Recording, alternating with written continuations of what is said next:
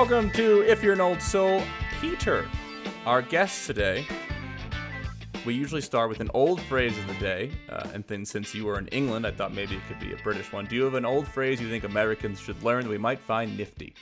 Have you heard of "It's all gone pear shaped"? No, it's all gone pear shaped. It means it's messed up. It's gone upside down. Oh, that's so good. All the British phrases I know came from one scene in Austin Powers Goldmember where Mike Myers is like, she's all sixes and sevens. And I never knew what that meant. I could just infer. But gone all pear shaped. That's Yeah, great. yeah, yeah. You That's can have good. that. I thought uh, we could start with you doing an American accent to make fun of me because I'll probably slip into a British accent a couple times, and I really don't mean to offend you. It's Sure. just we're going to talk about a lot of British musicians. So which which American um, fact factor do you like to try? Do, uh, like from any state, you mean, or um, Yeah, Are we are we going to cross you the? Oh gosh. you, you're you're somebody who like you exude giddy glee when you're doing Yeah. impression. Like when I'm watching you, like you're having fun too. So Yes. whichever one you have the most fun of, uh, I accept the offense. Oh man. Okay. So um, let's have a think. Let's have a think. Um, well, generally, the Genam I think is quite a good one to do. It's General American, which is such a it doesn't exist as a thing, but it's a, a general wash, so that everything you do is sort of broad and out here. And um, then if we're if we're going, one of my favorite to do is this sort of like old timey New York voice. I love doing that. That wow, everyone like at home listening like thinks a different person is on the podcast. It's just come in impressive. now. Do do did you grow up watching some mobster mafia movies? Uh, just and a lot of cartoons. so just many cartoons. cartoons. Okay, because that was like a perfect Joe Pesci. Okay. well, the reason I wanted to have you on today is because uh, around Christmas time, somebody sent me a video of yours that went viral on Instagram. It had hundreds of thousands of likes, and it was you uh, breaking down two impressions. It was what a John Lennon Christmas song sounds like and what a Paul McCartney Christmas song sounds like. And you kind of encapsulated the difference in both of their philosophies in like 10 seconds. Now, I could play Yeah. it for everyone who hasn't heard it, uh, or if you want to demonstrate it, the difference in the two, I would love to hear it one more time. Well, there's there's a difference in the two, and that's what make them such a magnificent pair. Is that we- they were just total opposites opposites of each other, and they just complemented each other perfectly. So Paul was just like very optimistic, you know. It would sort of be like, uh, sort of. Well, the way I did it was he, he was doing um. Uh, I can't even quote it verbatim. You need to play a clip of it, but he was he's he's, I know the he's all thing about the yeah, yeah. Like the Christmas time. get out the wine. He was, and, and John, of course. It's Christmas Day. People are dying. Go f yourself. It's Christmas Day. People are dying. Go f yourself. It's Christmas time. Get out the wine. Uncle Jim's in his favorite jumper. yeah, you said Paul was like, Grandpa's got his favorite jumper, and then you're like, That's it. the world's ending. Vietnam. That's it. Well, it's that story he tells, isn't it? Which is like, you know, I was writing get, getting better all the time, and John comes in, and he's, he comes in with something, you know, it can't get no worse. And it was just the total polarities. Is that a story that they said about getting better on Sergeant Pepper? Yeah, so, Oh, that's um, so good. Paul was strapped for lyric ideas and he came to John and John just came in with this undercutting, biting sort of, well, it can't get any worse. that, that yeah, that sums it up. That's perfect. But then, so then someone sent that to me and was like, "Oh, you have to have this guy on your podcast," and I was like, "You're right. This guy gets me because this podcast is like a refuge for uh, millennials like you and me who feel like they should have been born 60 years ago." But then Yeah. you kept posting videos of you impersonating David Bowie from like specific years. Like you would do 61, or no, you did Yeah. 67, then you did Yeah. 70, and 71. Oh, he's a rock and roll boy with his rock and roll ray gun. Watch him whack it out and take it and go spaceman. Now, does that come from a place of immense respect? Like, is Bowie your guy? Kind of, yeah. I mean, Bowie was the first artist I really got into. I think the very first album I got was a Best of Bowie album. I had that CD. Yeah, yeah, yeah. So it went through. It was. I think it was all his singles, or at Mm-hmm. least just his greatest hits going through.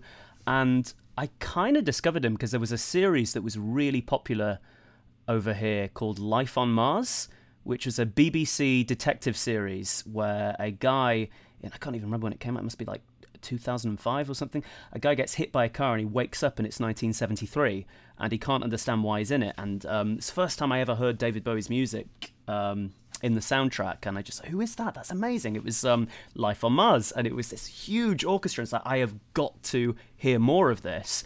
And I think I'd listened to it on sort of like the uh, Windows Media Media Player browser and discovered his work through there.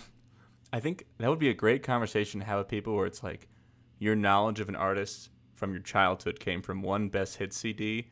Yeah. And then you hear a song that wasn't on that best hit CD and you're like, wait, they have other hits? I thought it Yeah. was just this one. And you find out it's like a record company that made that best hit CD that you didn't know about. I think that's the best way to get into an artist. Really, is you you've got to you get their best hits, and then from there you work. What era do you like? Get the album from that era, have a listen, and work through it. That's how I got into the Beatles. You had the one, or you had the the, the, the box set with the two red ones and the two Yeah. blue ones. The red and the white, and Good, I okay. had um, the Love album as well, which I loved. Which you you loved. Yeah, with Bowie, like I had the best of Bowie CD, and then like Guardians of the Galaxy came out, and then had Oh yes, um, Moon Age Daydream. had Moon's Daydream on it, and then I was like, wait a minute, wait a minute, this song's really good too. He's like, I'm an alligator.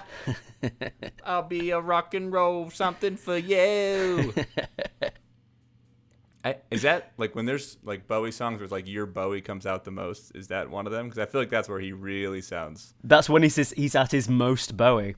Yeah. It depends what your preferred era is. I, I like early seventies Bowie. I think I like I like up to about seventy five, and I always have. Okay, but you you know you'll break him down by year. Yeah. And so, well, what I like about your videos that gave me hope, because when we started this podcast a couple years ago, we were like, this might be niche or niche.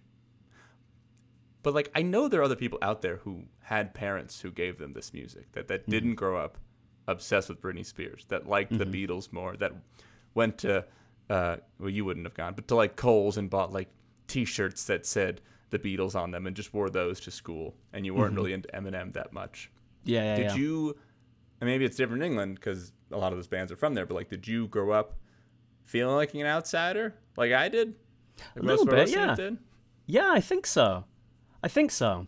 I think the music scene in the UK was a, little bit different, sort of growing up to even the States. Because I think back to like the early 2000s, and what was what was huge here was kind of drum and bass music um, in in the early 2000s, and I think. Uh, we, we got very little pop punk here. I seem to recall it was very popular in American movies, and but but we never that never really took off in the same way. I think, um, and I, like I said, got into Bowie, Life on Mars. I met a couple of people at school who were also into it. I thought- We all had older brothers as well. I suppose that's the thing. Is um, I had an older brother. Yeah. yeah, yeah, yeah.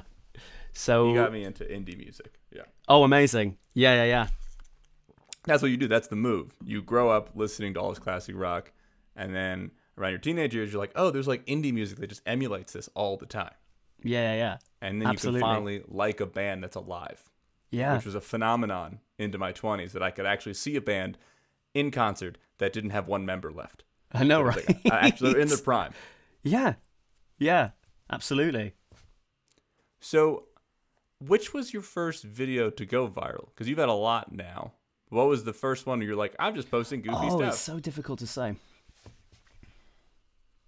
Because I did this for a while. Like I've I've been doing little videos on Instagram and YouTube pre-pandemic. I was I was up, just uploading little sketches and things, and then obviously the the plague happened and we were locked down tight, and I got TikTok as everyone kind of did, and started uploading various different things and nothing really took off in a massive way until I did like this um the very first one and this must have been 2020 was a UK millennial anthem about the 2010 UK elections and how uh, the Liberal Democrats are a third UK political party. And what happened in 2010 was there was a hung parliament, so it came to the Conservatives and the UK Liberal Democrats created a um, ConDem um, cooperative government. And it was basically about that election and how I was too young to vote at the time. And, and sort of, yeah, it was, and that took off in a weird way, which I wasn't expecting it to because it's very niche.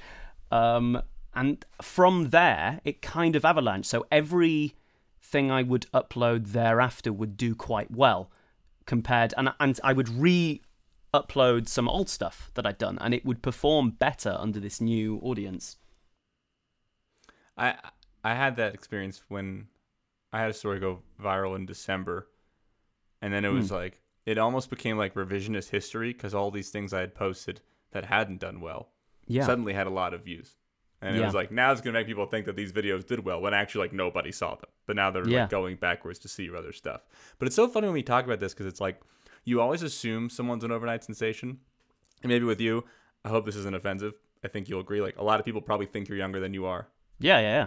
People probably think right that you just like had this video overnight and now you're you're famous, but you've actually been doing it for like Sure. 10 And, and sometimes it's met with quite a lot of hostility as well, I find, from people that they, they, they seem to take an issue with it. Like if you're talking quite confidently about things that you know about, if people do think that you are younger than you are, that they, they, they take it offends them for whatever reason.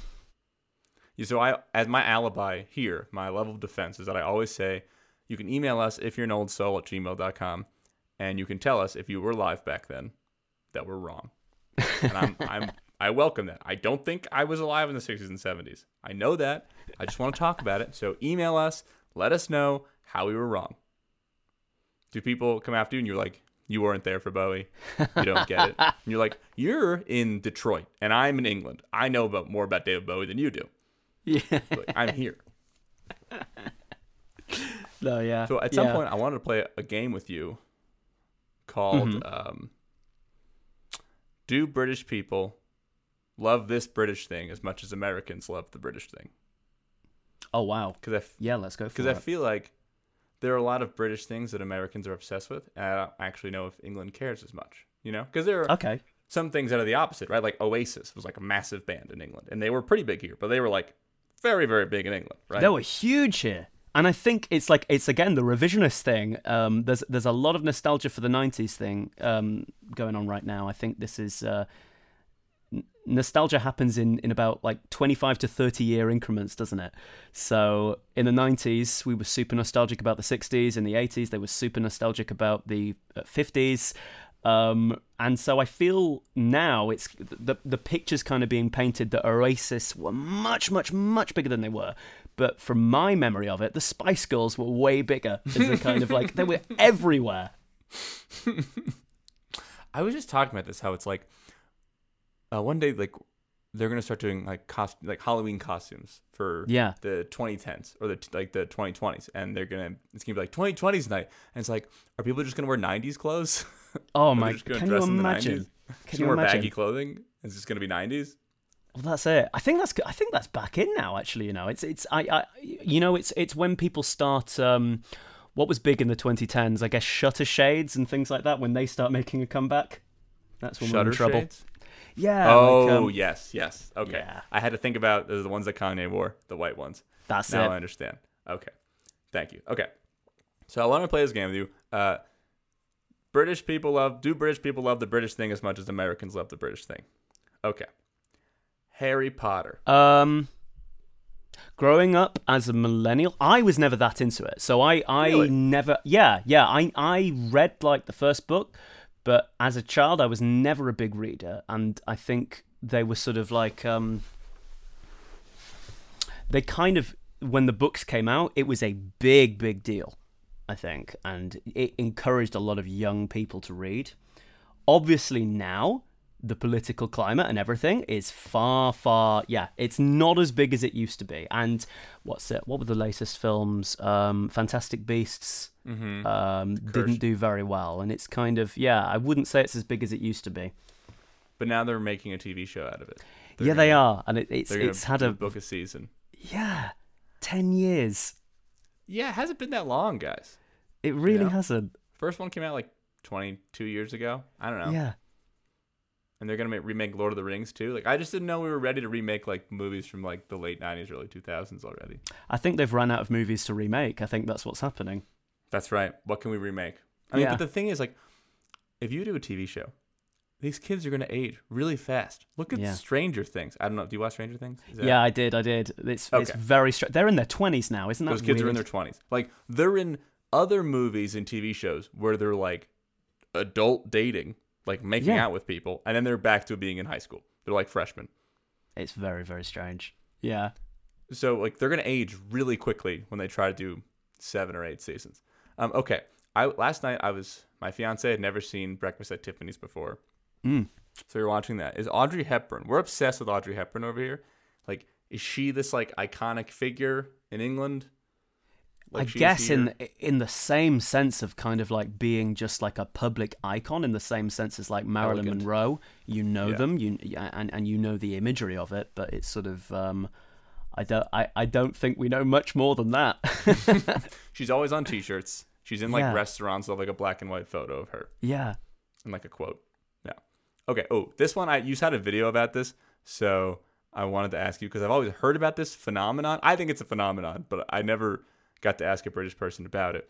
Uh, John Oliver John Oliver, right? Yeah. has won like I think six Emmys in a row for best late night show, but he's only over here because it didn't go that well in England. So now that he's famous, do you guys watch him now and you're like, oh, you know what, he was funny. We had this wrong, or you're like, no, he just has American humor. We don't get it.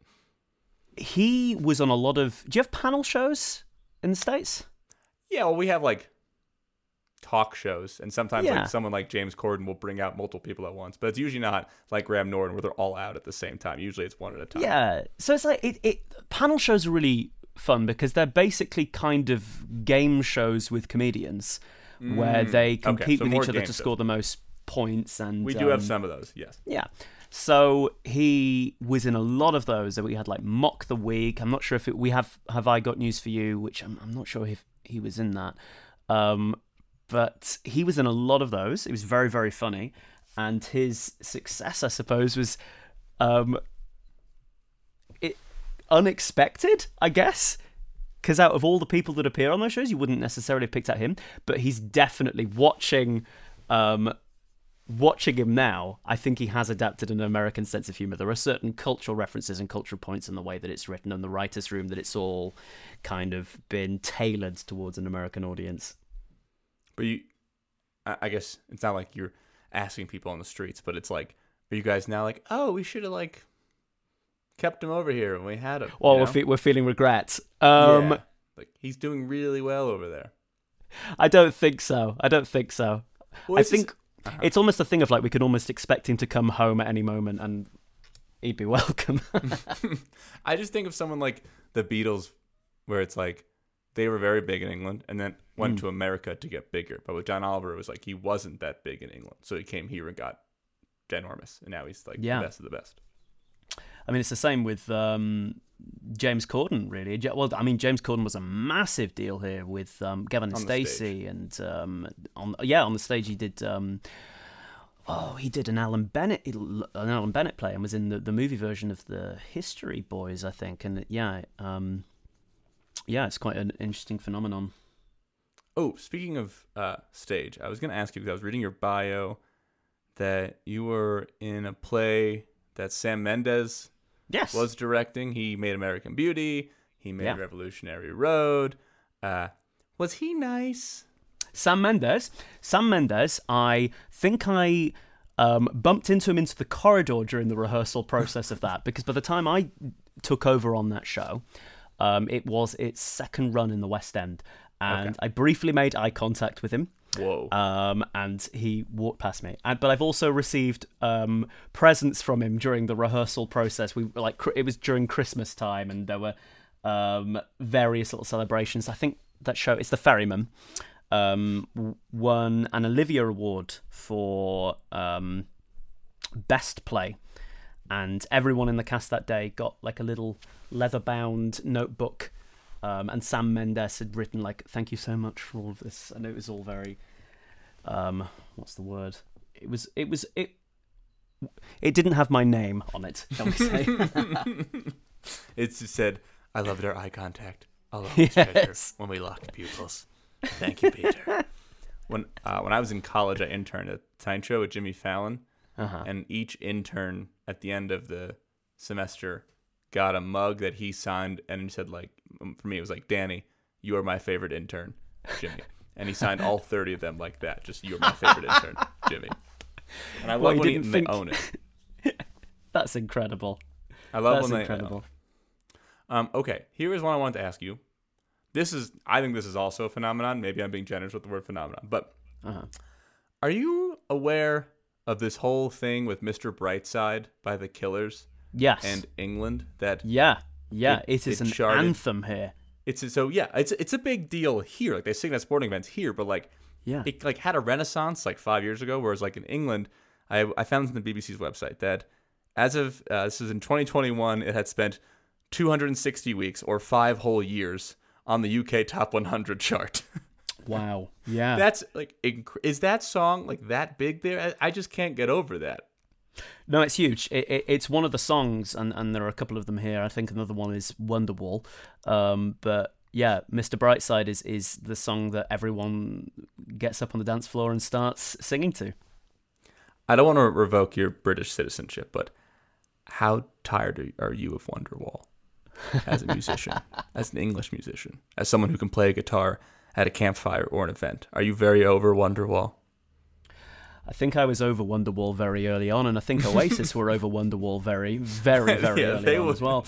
They would agree with you. They're over each other as well. Yeah, yeah. yeah, that was the first song when you were a kid. And this is another old soul shared experience. When you were a kid and you were like, "Yeah, I play guitar," you're at a party, you're like, "Oh, like play Wonderwall," and you're like, "You know, I just learned Blackbird." Does anyone want to hear Blackbird? no, when you're Wonderwall, play Wonderwall, play Hey There, Delilah. Um, okay, and then last question I wanted to ask you was about um, Ted Lasso, which is not British, but it takes place in England. Uh, the soccer show on Apple TV that's won Best Comedy at the Emmys. Like, is Ted Lasso something you guys care about, or do you even know what I'm talking about right now? Am I confusing you at this moment? No, it's a it's um it's a comedy. It's a comedy about football. Uh, it takes place in Richmond, in London, and Really? it, it at the Emmys it won Best Comedy and it won Best Supporting Actor two years in a row, and Brett Goldstein, the British Jewish actor, won, and Hannah have- Waddingham. I have to say I've never seen it.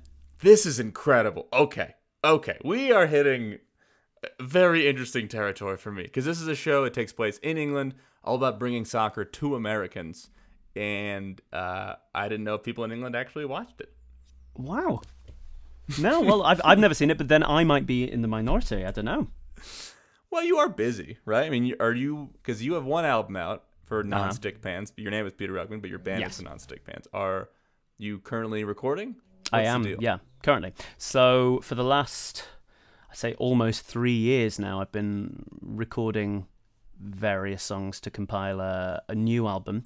Um, there's been huge delays on it because it's expensive, and then we did have a global pandemic as well that slowed things right down. Um, and just finding the time and matching up schedules with other people. But it's getting there. We're getting very close. It will be this year, I think.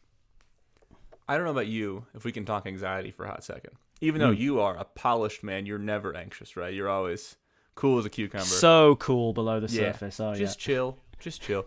Like for me, so I'm I work in in television, but when I'm working on a story, Mm-hmm. like I'm pacing for Mm. hours. Like I'm I think about it in the shower.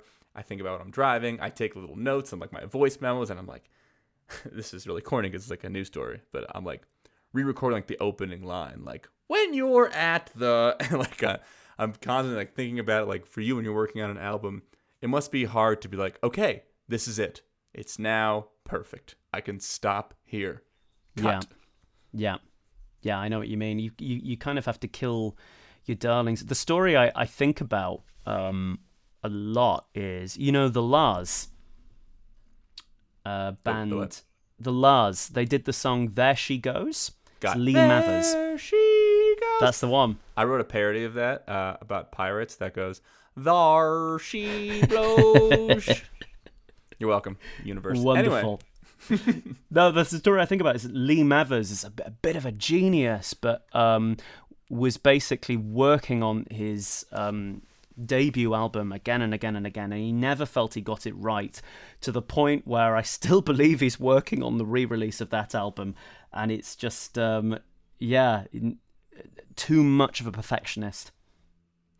I, when I'm like recording in the voiceover booth and I'm doing my story, like my my tracks for a story, like I try to give myself like, okay, if I've gotten to ten times on one sentence, it's mm-hmm. probably good. Like I should probably just go back to like the second one because now I've probably like made it sound too forced. Mm-hmm. Because you want to sound natural, right? Yeah. So like it must be hard to figure out when you're sounding natural and when it's not polished enough and you want to be a little raw, Yeah, I think that way about self-tape sometimes too. like a demo. Yeah, or like a, an audition or something. You you can record it only so many times, and then you think, oh, well, you you know, pick the best from that lot. Yeah, it's hard to do. So, um, for this new album, so your last album, your first one, came out three years ago, four, three, Oh, God, it's almost it's, it's getting on five now. I think. five years. Yeah, Okay, so how much are you gonna change your from sound? from that sound, I think it has changed quite a bit.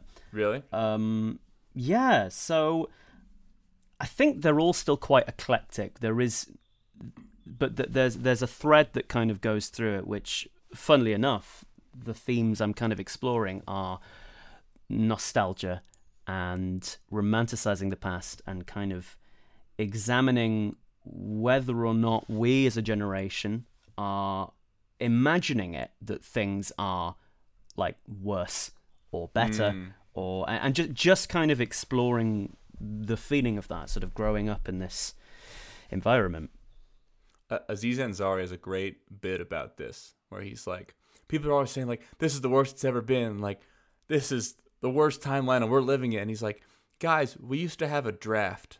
mm, People were sent to war that didn't sign up for it. Like, it's been pretty bad before too. yeah yeah and, and even like with simply nostalgia, like for you and me, where we're like, man, it would have been really cool to just like have Abbey Road on vinyl when it came out and not spend fifty dollars on it now. Mm-hmm. Yeah. they're bumping the price. Like that would have been cool. But also like we have the internet. We have Amazon now. We have air conditioning now. These Yeah. are all great things. We can just have both. yeah yeah So right Is that what's your verdict on nostalgia in your album? What do you what do you think? I think I leave it sort of open to interpretation. I don't think there are any clear answers there. I think in some ways things were worse, in some ways things were better. Um, you know, I'd like to be able to afford to buy a house. That would be nice. You know, but th- these these are all things that it's like for us it's so difficult to achieve and yet there are so many luxuries afforded to us that there weren't you know 50 60 years ago but it is um the the way I sort of feel about it, sort of because we were talking about nostalgia, like a wave of nostalgia happening every 25 to 30 years, is that I feel in the 90s we were very optimistic, and then in the early 2000s, it probably right around the time of 9/11, everything mm. changed. It was it, we we were suddenly very scared of what was going to happen and everything around the climate change, global warming is so dominant in everything that it's it's hard not to think oh things are pretty terrible Have you ever uh, talked to a 25 year old that doesn't remember 9/11? uh It hurts. yeah They have yeah no memory. yeah They were just told about it. but it's a strange thing anyway because i feel like i remember it but i was Yeah. too i was so young i was Yeah, so so so young meant. that it was it was kind of yeah no exactly my my presiding memory of it was every single news channel showing it like and, and that was uh, uh, and kind of like a hushed tone around my parents and the adults around me not really wanting to discuss what was happening or frighten me about it and just kind of it, it being very scary you know i, I think because i was in i was in primary school i was in um i remember actually my mum picking me up because by the time it had happened it was like the evening here and I remember a teacher saying to her, "Oh, don't switch on the news; it's terrible." My mum saying, "No, I heard it on the radio." Um, yeah, and then and then just kind of like everything that surrounded it. Uh, yeah, I think it's like a memory, or it's like at the time you didn't really know what was happening, but now you keep going, you keep going back to it. people are like, "You're too young to remember." And you're like, "No, I have this memory, and I've thought about it a lot, so I can say that I remember it." I'm Yeah. not as young as you think. but that's it. That's it. There's like, the, I mean, the world definitely changed, and even even as a kid, you do kind of you perceive that.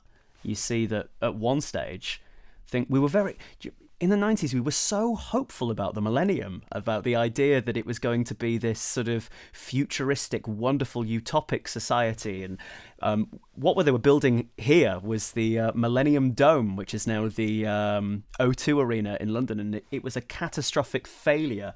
It was basically just a big building that they didn't really know what to do with and it was this beautiful design there was it was like kind of like a, a rounded dome tent with these uh, yellow spikes coming off it and it's now the o2 arena it's one of the most popular uh, events arena in london Took a bit. Took Yeah. a little bit. it took a while for people to find a use for it Uh, on the note of despair, my favorite segue.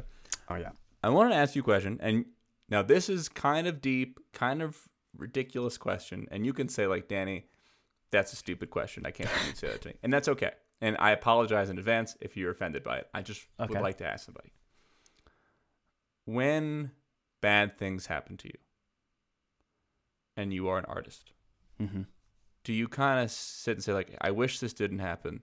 This sucks, but I'm gonna have to try to find a silver lining. So at least this raw emotion that I'm feeling can be channeled into art, right? Like, do you say to yourself like, "This sucks. I wish it never happened, but I I'm gonna do something with this because it's my only choice."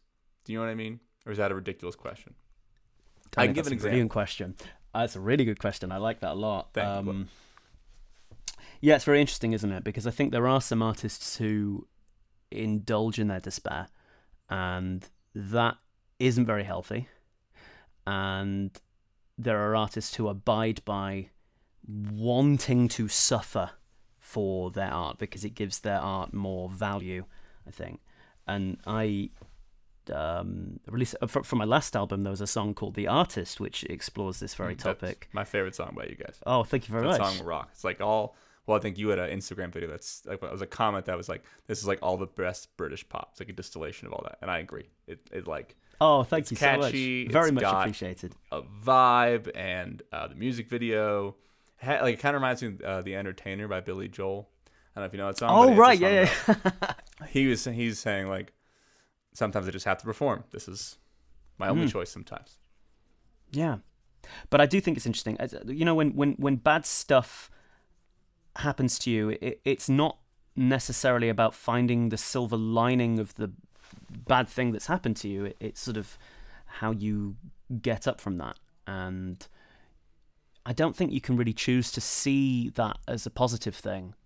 Um, and I don't think it necessarily gives anyone's art more worth but this is just stuff that happens to human beings this is this is all part of the human experience at some point we will all suffer um, it's how we deal with it that matters if that makes sense Yeah, of course. There are just like so many examples in music where something bad happened and then it became somebody's biggest hit. Like That's so funny that yeah. Eric Clapton with like Tears in Heaven. Tears with in his, Heaven, yeah, With his yeah. son dying. Or uh, with the song Sunny, which I think is by Bobby Hebb, which was like Sunny. That was Mm-hmm. about like his family dying in a car crash. Or yeah um, modern singers like Sufjan Stevens, were like his his mom died and then he wrote like one of his best albums. Like it just keeps happening, and like obviously they'll take their family member back ten out of ten times instead of having their biggest hit.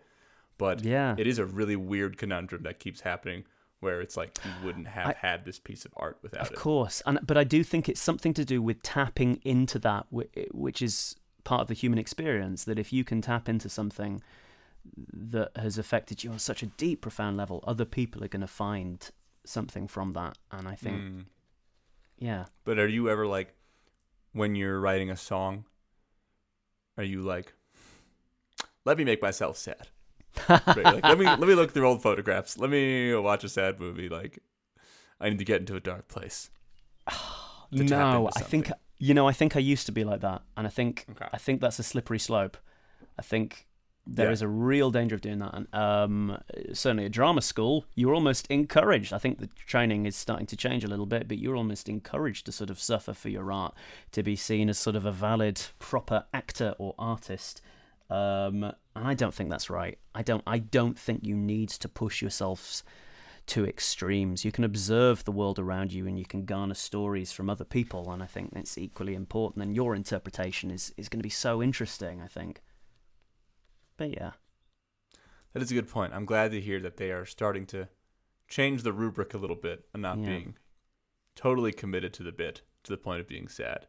But for for you, I guess I was wondering because you are known for a lot of comedy, Yeah. but like you want to be taken seriously as an artist, as a musician. Yeah. So it must like I have this problem too, where sometimes I'm doing goofy bit, like I do stand up, I do improv. Other times I have like a serious news story, and it's like Mhm. they're gonna both be there on my Instagram. like it's gonna be Right. like sad story next to goofy story.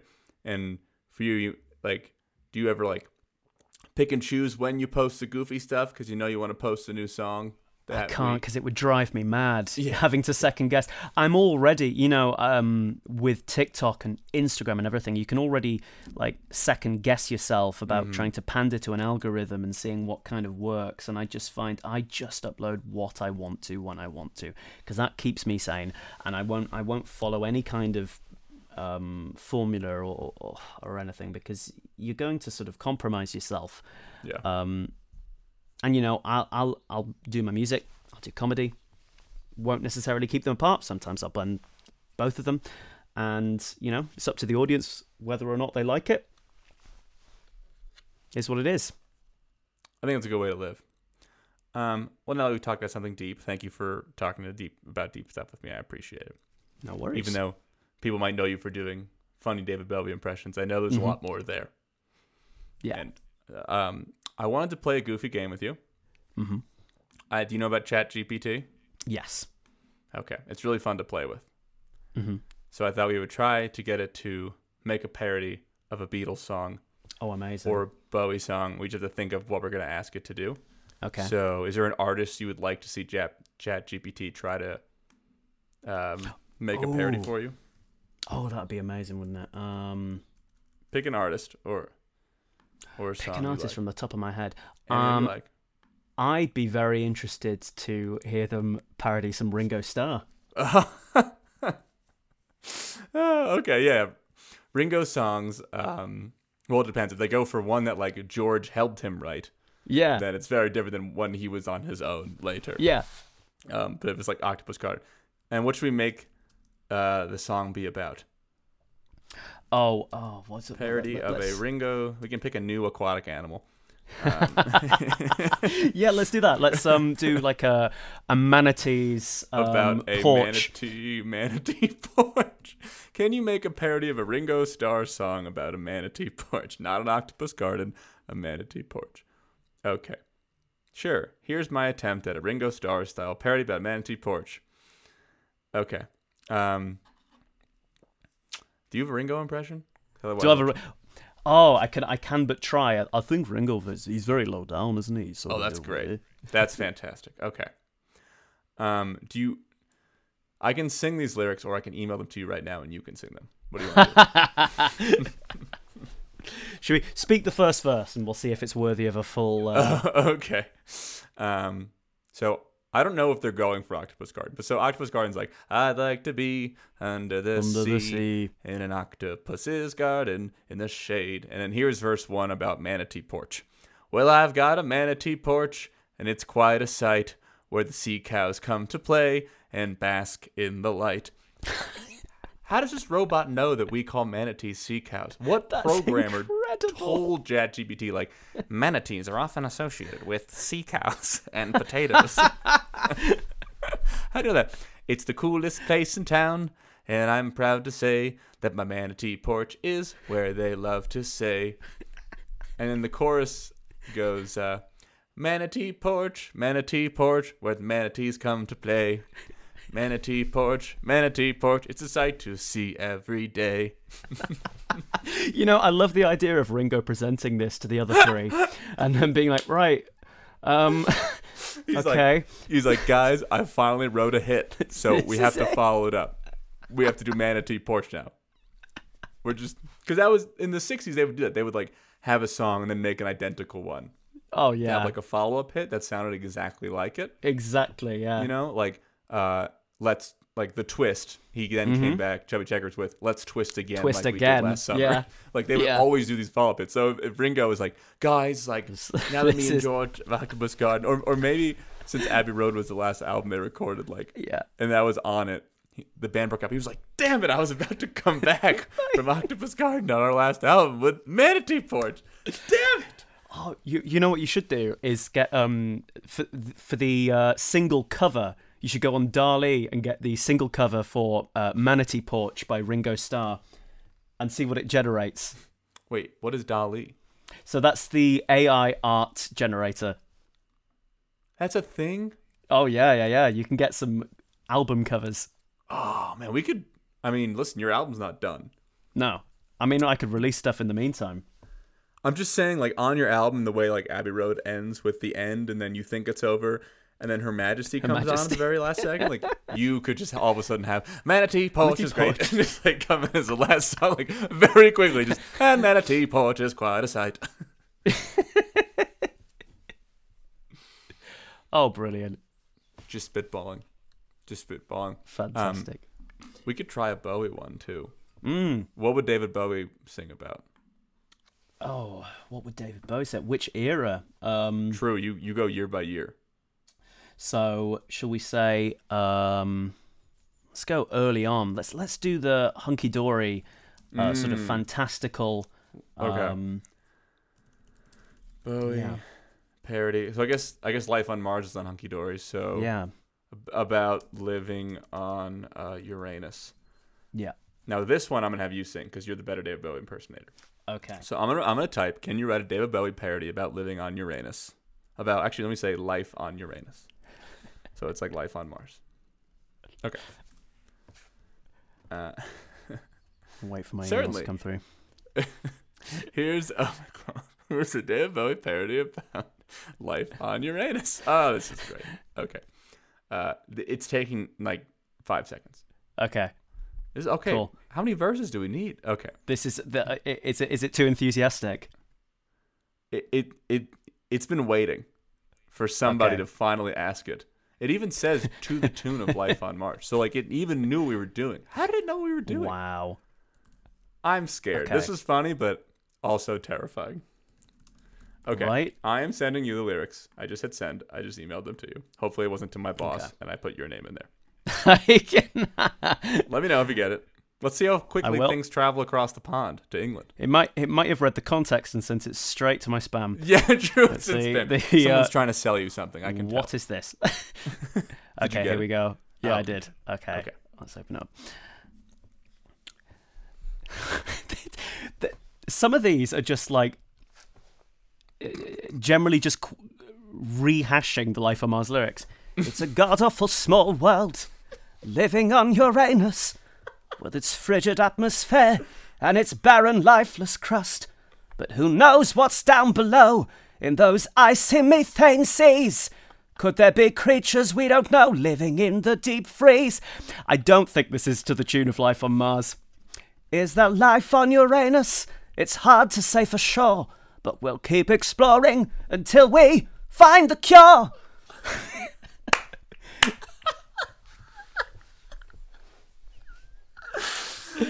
I wish. We just need a string orchestra. I well, I can't get over how like uh, myopic I am that like I used a word that has three like two more syllables than Mars. So like it's Yeah. copying the structure. It says is there life on? It should be Mars, but it's Uranus. It's much harder to get in an existential way to be like Uranus. Too many syllables. My bad. I set you up badly there Brilliant. with life on Uranus. Oh. Whew. How many Bowie impressions do you have in your arsenal? In my arsenal, what in, in terms of the videos I've uploaded? You've done like every year, but like in your head, how many Bowie impressions do you have? There's a lot of Bowies. There is a lot of Bowies. I've yet to reach the stage in the impressions where, where 80s Bowies where he just screams into the mic, like in um, Heroes. Ooh, that's a big song. I think like every Yeah. single indie movie made in the last 10 years has somehow used Heroes. Yeah, shoehorned Totally. it in. Yeah. Oh, maybe I loved it. Um, did you watch uh, Jojo Rabbit Mm. And when they that, shoot yeah, on the, in the the German one as well? That they use heroes in that movie. Yeah, like Perks Being And they Wallflower did also they did yeah. the um, German recording of um, "She Loves You" by the Beatles when they when they actually recorded it in German. Oh, when they recorded them in German. Yeah. yeah. I love those. What is your favorite Beatles album? Because Revolver, I think. Revol- oh, okay, see that's Yeah. that's the sexy answer these days. People go Yeah. with Revolver, and like that's like their flex, you know. Well, I love Revolt because it, it's pre Pepper. It's just when they started kind of getting Trying. wild in the studio. It's sort of they said, "Well, we're not going to be performing live anymore," and it, and it, it was just the idea of them sort of teetering out into the world of kind of psychedelia, which I love. I, and, and like Taxman and and the way that it's um, the the reverse guitar solos on that. And um, Tomorrow Never Knows as well is incredible. I, I saw um I was seeing the Flaming Lips in concert, Mm. and uh, Sean Lennon opened for them. Oh his- yeah, amazing. his band, and he sang "Tomorrow Never Knows," but he looks and sounds like John. Right? Yeah. So it was just like seeing John for one song. So now that song means a lot to me because yeah. when he like came in, he's like, "Turn off your mind," and I can't do that. I don't know why I went for that impression. I mean, can't it's do that. I that. it's such an incredible song anyway because it's sort of like one of the earliest examples of kind of just sampling and using mm. sounds like through, through Yeah, noise, looping like things, the tape machine noise. over and over. It, it's just amazing. Yeah. I feel like Revolver kind of reflects your sound a little bit. You, I mean, I haven't heard your new album, but like you have like a like a pop sensibility, but you're still writing like complex music. Yeah. I suppose with this new album, I'm kind of talking about how, or, or trying to emulate the feeling of kind of like power pop and nostalgia within power pop. Like, um, how we were saying in the 90s, everyone loved the 60s and everyone was trying to sort of like get that sound back from the synth heavy 1980s of, of um, yeah well that's over here we had Britpop we had Oasis we had Blur we had Pulp and there was very much like a movement of kind of like let's let's get back to real in quotes music um, and use real instruments and, and stick to the formula that's worked for all these other great artists like the Kinks and the Beatles.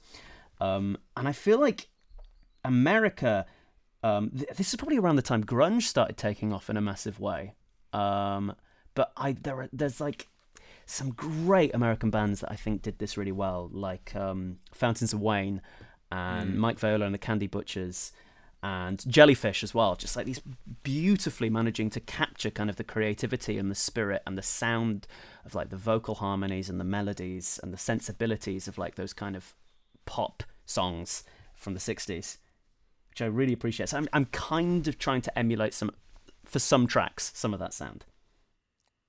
Fountains of Wayne is from um, the same like state, New Jersey, as me, Hmm. like, at the town of Wayne. So hearing you say them is pretty rewarding. They're like Yeah. you've picked up on Fountains of Wayne, and that Oh, absolutely, they're not a one-hit wonder. They like a lot of good, like Oh, I think that's the thing. Is like once you look past Stacey's mom, it's like that. It's a huge treasure trove of these beautiful songs that are so underrated, and it's just like, yeah, in- incredible. But I, I sort of, I, I kind of discovered them retroactively um, after the death of Adam Schlesinger, um, Right. COVID nineteen, and sort of seeing like, oh wow, this guy was such a, and that thing you do as well with um, Mike Viola and everything. It was just like beautiful. We're having an amazing moment. You don't know it yet, but uh, our last episode was about that thing you do because it just like, Oh. went, it went viral on Twitter last month, and everyone was talking about it. And then I was like, I grew up with this movie. I love this movie, and I didn't Oh, know Adam so. Schlesinger wrote it until we did the podcast. And I was like, Oh my god, he wrote that? No way. what I love about that is that it is unapologetically corny as well. It's Incredibly just like, cheesy. Yeah. It's it's perfectly Tom Hanks to be like, it's just gonna be fun. It's gonna Yeah. be like good American fun. yeah, Nothing bad happens. It's fine. We're just gonna go for a ride in the '60s. That's Whatever. it. That's that's it. The '60s nostalgia in the '90s. It, it it encapsulates it perfectly. It's that and the Austin Powers movies. Mm, that's a good point. Yeah, but that movie like also encapsulates in the '90s when um, they still kind of had a hold on audiences where they felt they had their attention, like they didn't have to compete with the phone. So they would like in that movie they play that song cover to cover like ten times. They play the entire song. They never cut out of it. They're just gonna play the whole thing every time. You know, luckily, it, I think it was a good enough song to do that Yes. as well because it is one I think you can listen to over and over and over. Uh, it is catchy enough. Um, okay, well, I don't want to take up too much of your time while you're in and out of studio. hmm Is there uh, anything you would like our audience to go like or subscribe to that they would enjoy? I certainly enjoy subscribing to you to the nonstick. Pans. Oh Pants. yeah, well just just just keep up with me on the socials. I'm I'm the non-stick pans across the board. Uh, YouTube, Instagram, TikTok, and um, yeah, keep your eye on things. More stuff to come. Do you think you maybe have a, a single that's going to be dropping in the near future? Oh, who said that? Oh wow. Um, Little B, little B. Came buzzing back. yes, I think so. I think within the next couple of months. And then we tour America. Fingers crossed. We'll see. I I worry about you Yeah, yeah. coming here. It seems so nice over there. well, I know you just went to Florida for the first time. What what was your verdict on Florida? well, my verdict on Disneyland is different from my verdict on Florida. I have to say. On Disney Uh, so- World. Walt Disney yourself. World. Sorry, I Disney- should say. Yeah, not yeah. California. Um, but yeah, I was I was staying in a in a hotel, um, very close to a machine gun range, which is just kind of very strange to think about in for coming from the UK. But it was like machine gun fun for all the family. It's like Mickey Mouse and machine guns. That's Florida. You just summed it up. Wow. You could hear machine guns from your hotel at Disney World. Oh, we couldn't hear them. I'm guessing they were very well soundproofed, or yeah. And I assume the gun culture is not a thing in England like it is Not here. not at all. Not at all. No. So you're like, why are you guys obsessed with the boomstick? Yeah. Yeah. So you should you should tour here. Uh, and if you come to Denver, let me know. Uh, Of course. but I'm sure England might seem a little more sane than America sometimes. Sometimes. Sometimes. Yeah. You have your moments too. Of course. Well, uh, thank you, Peter Rugman. And uh, let me ask you one more time: Is there life on Uranus?